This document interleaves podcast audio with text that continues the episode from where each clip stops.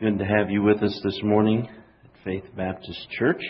And uh, we're going to be in the book of Luke this morning as the gentleman hand out the handouts. Uh, if you have any children two years old through second grade, if you want to, they can be released to Children's Church. Uh, that's totally up to you, but we uh, want to give you that opportunity. We'll be returning to our study of Titus, Lord willing uh, next Sunday. But uh, with the holiday disruptions, I had started part one, and I wasn't sure how many people were going to be traveling and when they were going to be traveling, and so I just thought we would take a take a week off and get back to Titus next week. And so, if you came here expecting the second part of the Titus message, come back next week, and uh, you'll get that get that passage.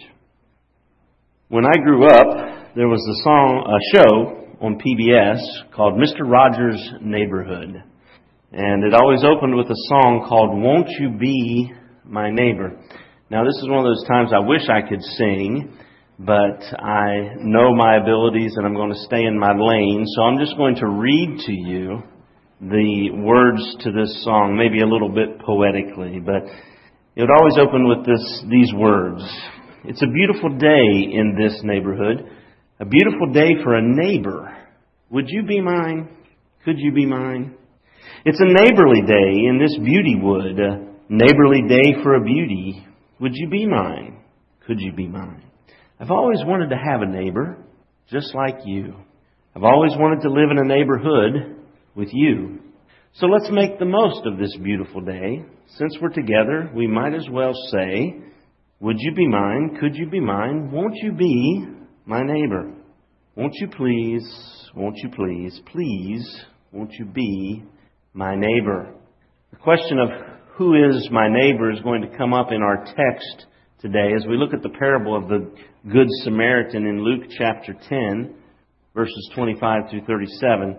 But prior to our text, and it's always important, every text has a context, and that context helps us helps to inform the meaning of our text. And so on the inside of your handout there, I've given you some selected passages uh, from the Gospel of Luke that kind of get us up to where we are in the Gospel of Luke. And Luke is painting a beautiful picture of the obedient Christian life as he weaves together experiences and parables of our Lord in order to teach us how to follow Christ.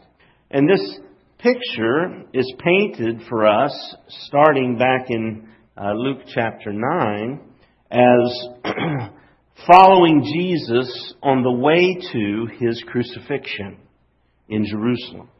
So, I want you to see this morning, I'm going to try to convince you that you need to lovingly show mercy because you have been shown mercy.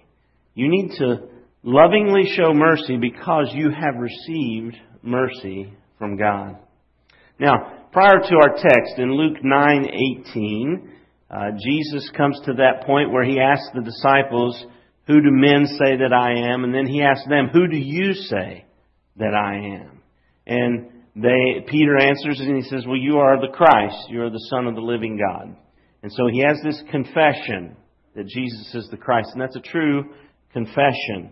And then Jesus predicts his death, burial, and resurrection. And then in Luke 9:23, he makes this statement: If anyone would come after me, let him deny himself and take up his cross daily and follow me. If anyone would come after me, let him deny himself and take up his cross daily and follow me. Then we have the transfiguration that follows in Luke 9, uh, 28 through 36. And Moses and Elijah appear to Jesus and they talk to him about the exodus that he is about to accomplish at Jerusalem. That word departure in 931 is the Greek word used to translate uh, in the Old Testament exodus. So Moses and Elijah talk to Jesus about the exodus he is about to accomplish at Jerusalem. And then in Luke 9:51 through 56, we see the road trip to the cross begin. Jesus sets out for Jerusalem, and he desires to go through Samaria, but he's turned away. Now keep in mind that statement, if anyone would come after me, let him deny himself and take up his cross daily and follow me. Jesus has set his face to go to Jerusalem. What's going to happen at Jerusalem? His crucifixion is going to happen at Jerusalem. But also, we're informed that this exodus is going to happen at Jerusalem. So then it goes on in Luke 9, 57 through 62. We have a, a quick uh, encounter with some different gentlemen who uh, make excuses as to why they can't follow Jesus right at this moment. And, in, and it's in effect telling us that only those who are willing to leave their home and family to follow Jesus to his death are fit for the kingdom. And then we get into chapter 10. Luke chapter 10 verses 1 through 16 tell us about how Jesus sends out 36 pairs of disciples, 72 in total. 36 pairs of disciples are sent out with authority to preach the kingdom of God has come near.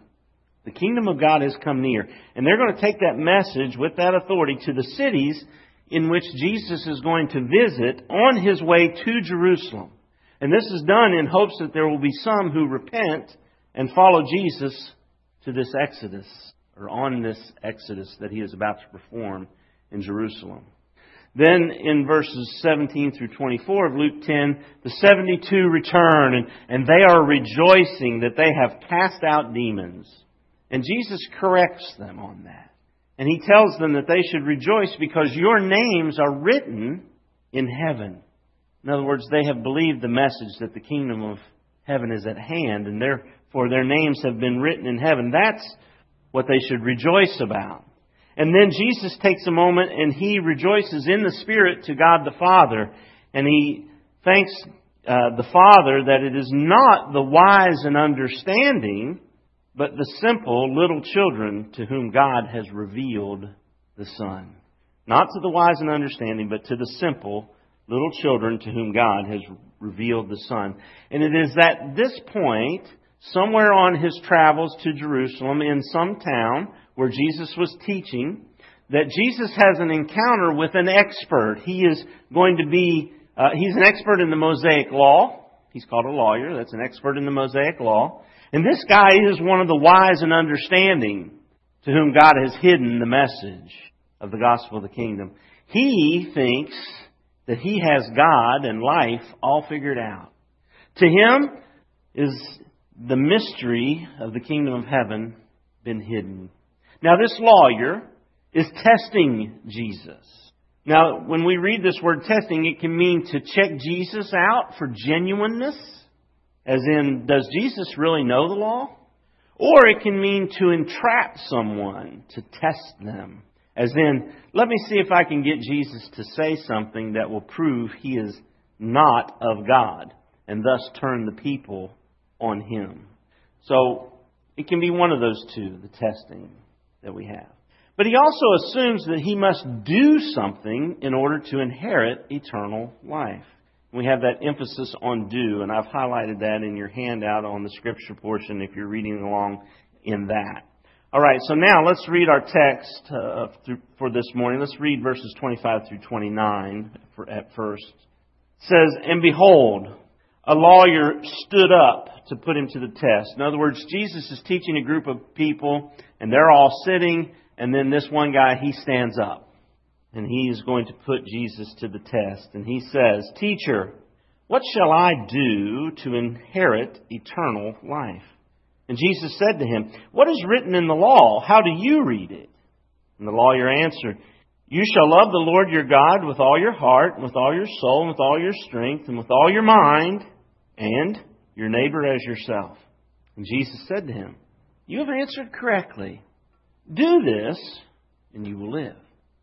But the lawyer, desiring to justify himself, said to Jesus, Well, who is my neighbor? Who is my neighbor? Jesus tells the lawyer that he's answered the question correctly, but then he adds this statement, Do this, and you will live. Now, the lawyer probably felt a little prick in his soul. It's like, well, does he not think I've been doing this? Right? There's, he begins to question. Well, why would he say that? And so, am I really loving God or am I really loving my neighbor?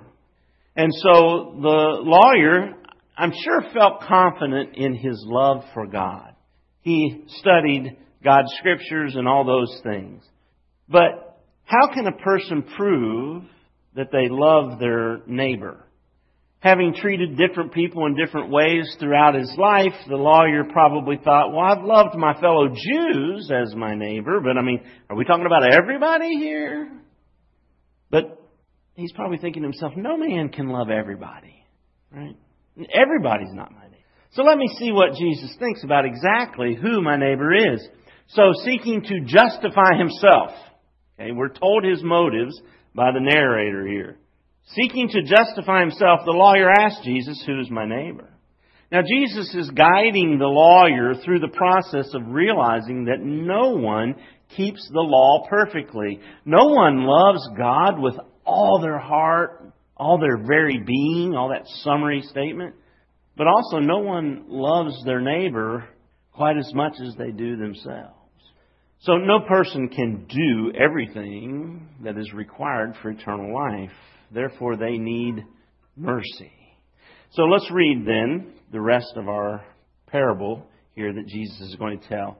Look at Luke 10, verse 30. Jesus replied, A man was going down from Jerusalem to Jericho, and he fell among robbers who stripped him and beat him and departed, leaving him half dead. Now, by chance, a priest, a priest is a, a, person who offered or assisted in preparing the sacrifices in God's temple, which represented God's presence. So a priest was going down that road, and when he saw him, he passed by on the other side.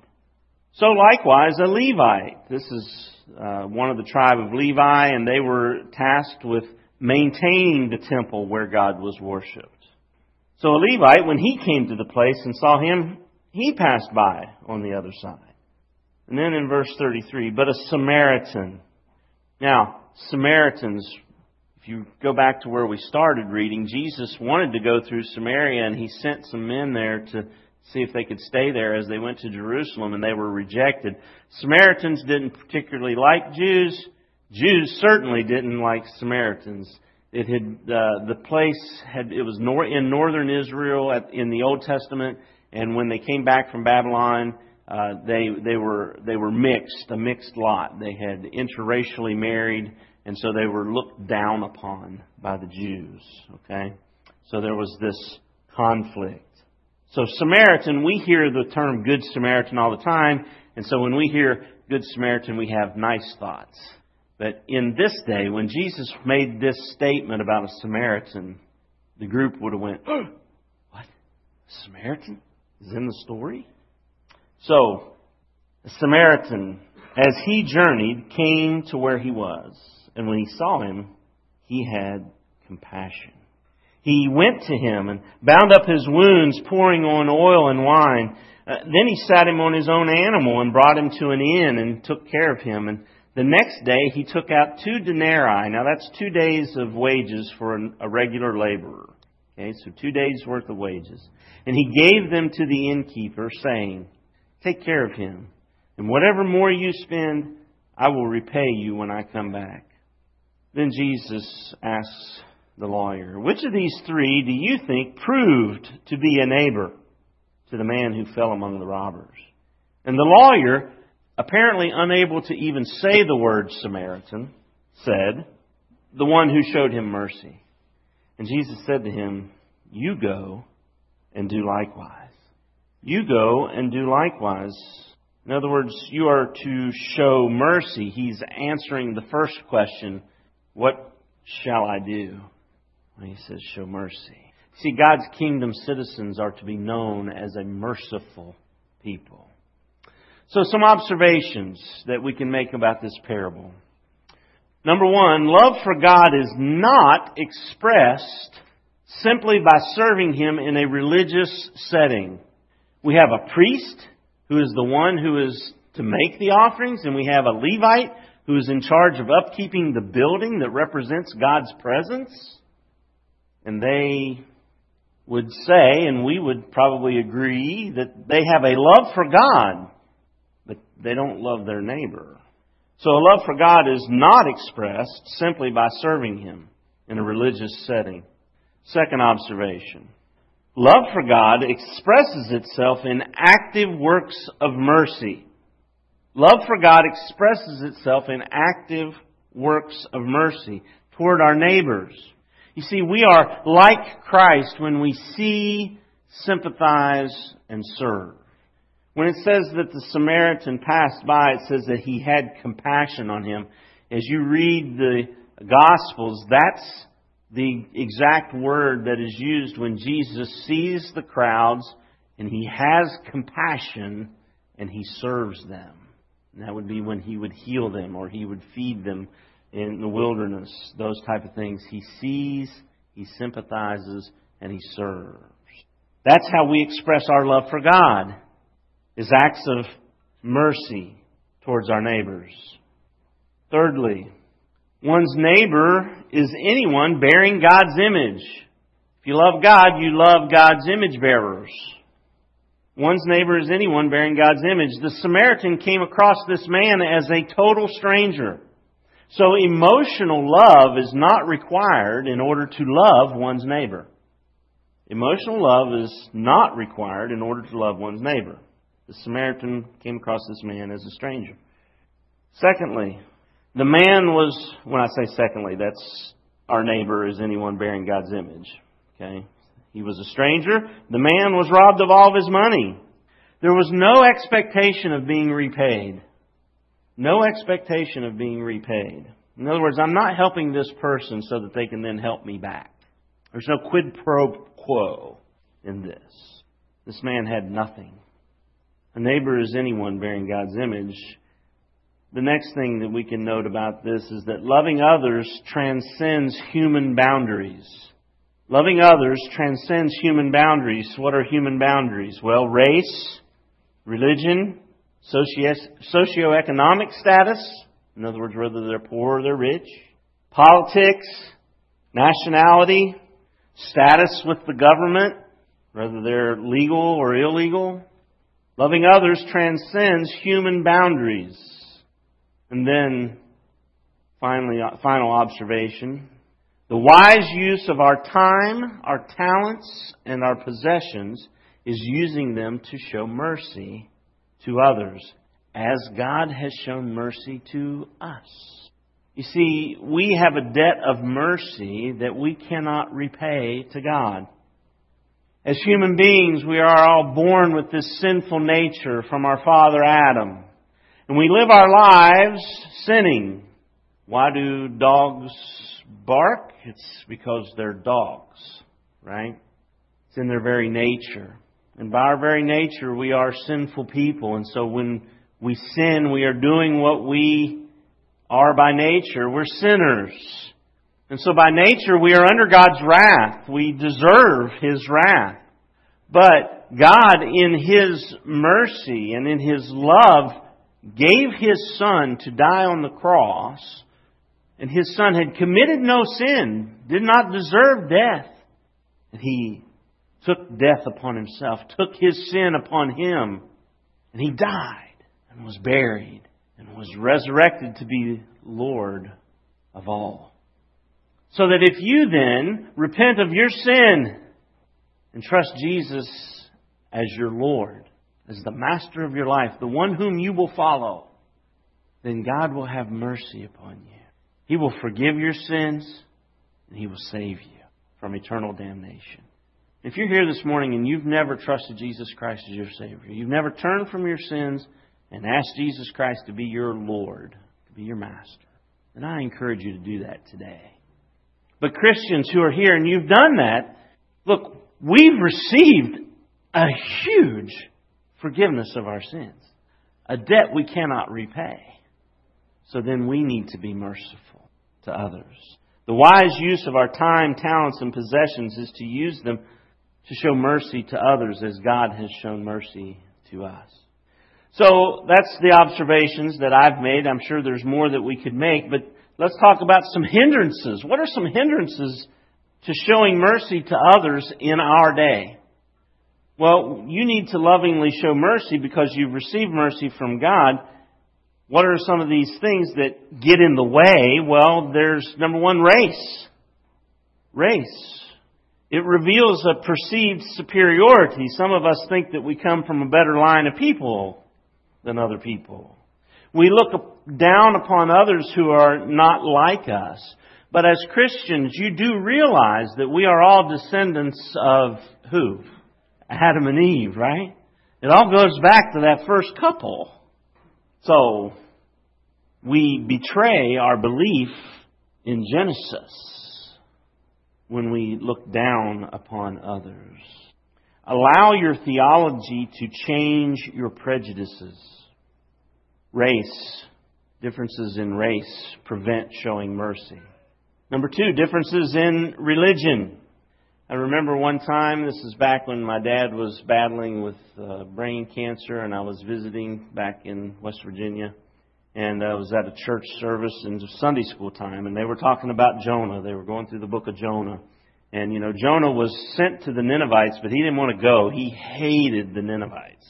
He didn't want to go to them, right? And then there's the whole story of the whale, and he goes and they repent and he gets mad because they repent and God forgives them. I mean, it's just a story filled with irony, right? And someone, someone said at the time there were an, a, a ton of Syrian refugees, right? There was a, there was a war going on in Syria and people were displaced from their homes. And so there was a, there was a crisis in refugees and uh, there was battles going on about whether we should allow uh, Syrian refugees here in, in the United States and that type of thing. And and somebody made the statement that said, well, you know, in Jonah's day he was sent to the Ninevites. Maybe maybe in our day God is sending the Ninevites to us by sending Syrian refugees to us that we can give them the gospel. And uh, and they said, you know, because you know, what did they do to start this war? And there was a guy that was, I, I, and I don't know who it was, and I'm glad I don't know who it was, but he, he, he kind of guffawed. He's like, well, they brought it on themselves. Folks, we've been shown great mercy. We need to be merciful. We need to be merciful. Don't let somebody else's religion keep you from being merciful to them when they have a need. It may be that your mercy to them will be what brings about their conversion to Christianity. So race gets in the way of us showing mercy. Religion gets in the way of us showing mercy. Status with the government.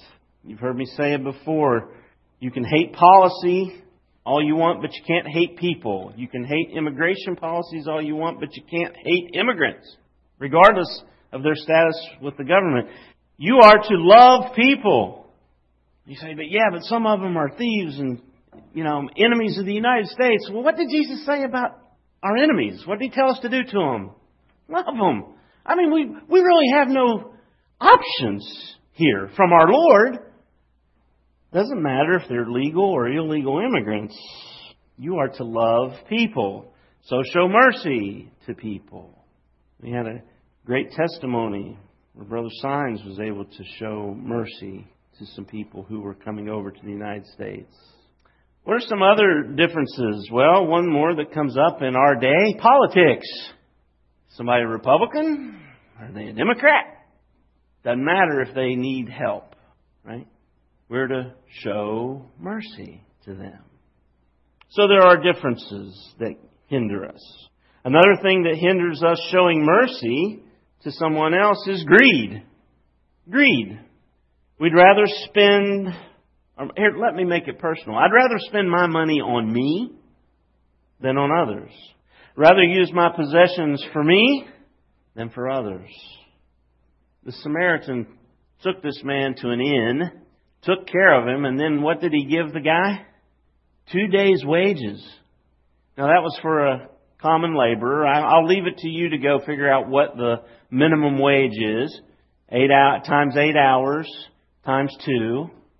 But just think in your mind, when's the last time I spent two days worth of my wages on showing mercy? On helping somebody else. That I, there was a need I knew about, and I took two days worth of my wages, and I help somebody else. Greed gets in the way of helping others. The next thing, inconvenience. The whole inconvenience of it all. I'd rather spend my time on me, doing the things that I want to do, rather than spend it on others. I mean, think about the Samaritan. Now, also think about the Samaritan in his day, right? Because, like, I don't like to get out of my house to go two miles down the road in my car. He's having to walk to wherever he's going, right? So he's not just out, he's not just out for a casual evening stroll on this road to Jericho. The Samaritan's doing something. He's either going to visit family or it's business or whatever. He's got something he's doing and he stops it all to help this man and to take him to some place and to make sure that he's cared for. It's pretty inconvenient. He's walking, right? He's walking. I hate detours. How many how many of you how many of you would love to just you know, tomorrow morning around eight o'clock, drive through the the construction zone there at the far interchange, right? I I never go up to that interchange and go, boy, I'm looking forward to this, right? Now, what if you knew somebody was on the other side of that and they needed help? Inconvenience. Another hindrance: fear of being taken advantage of. Fear of being taken advantage of. Now you have to be wise in relationships, okay? But don't let the fear of some people keep you from helping people with genuine needs. Don't let the fear of being taken advantage of keep you from helping people with genuine needs. Folks, we will be taken advantage of. I mean, it just happens. But we can't let that keep us from helping somebody. Or from somebody. Maybe somebody took advantage of you in the past, and you internally are saying, well, I'll not do that again. Well, you might not do it to that person again, but that doesn't mean that if somebody else comes along and they have a need that you, you shouldn't help there, right? You need to lovingly show mercy because you have received mercy from God. Those who are fit for the kingdom are those people who, people who have realized their need for God's mercy, repented of their sins, and chosen to follow Jesus. Those who are fit for the kingdom are those who have received mercy from their loving God and in turn show mercy by actively loving those made in God's image. Those fit for the kingdom love God with all their heart, soul, strength, and mind by loving their neighbors as themselves. See, the Good Samaritan was a picture of loving your neighbor. So who is your neighbor? As Mr. Rogers would sing, won't you please, won't you please, please won't you be my neighbor? Your neighbor is anyone bearing God's image. What does it look like to be a loving neighbor? Well, a loving neighbor looks like actually helping those who are in need of mercy. To be a loving neighbor, you must put your love into action and help those who are in need of mercy. So are you loving people like yourself? Think about if I were in their situation, what would I want people to do? And then show mercy. Folks, serving God in church is a good thing, but it can't be a substitute for loving people of all races, nationalities, political parties, and religions. Don't let greed get in the way of showing mercy to others. Don't let inconvenience get in the way of helping others. There's a reason you found out about that person in need. Maybe nobody else helped them up until that point, but when you heard about it, now you have a responsibility. You can either take it or you can throw it away. Don't let inconvenience get in the way. Don't let fear of being taken advantage of get in the way of loving your neighbor. Are you loving people as God has loved you. Christians should be a people who show mercy to those in need because they have been shown mercy by God through the gospel of Jesus Christ. You need to lovingly show mercy because you have received mercy from God. And as recipients of God's mercy through Christ, you need to show mercy to others. Let's pray. Heavenly Father, Lord, we thank you for the opportunity to come here today and to hear again the parable of the Good Samaritan. And Father, I pray that as we as Christians have died to ourselves and we are following you, may we understand that we are following you to be sacrificial. As you gave your life on the cross sacrificially for us, Lord, may we live our lives sacrificially for others. Father, to help those who cannot help themselves and have no way of paying us back. And, oh, Father, we owed a debt we could not pay. Yet you loved us and sent your Son to die for us. Thank you for Jesus. And I pray, Father, help us to love our neighbors as we should, to be merciful as you have been merciful. And Father, if there are some here this morning and they have not received mercy from you through Jesus Christ, I pray that you will open their eyes to the beauty of the gospel of Jesus Christ. And I pray that they will repent of their sins, even now, and call out to you in prayer and ask you to forgive them because of what Jesus did. And Lord, that they'll make Jesus the Lord of their life. Father, we love you, and we thank you for people, difficult people, hard times, that we can be your hands and feet here on earth. And we ask this in our Savior's name, Jesus Christ. Amen.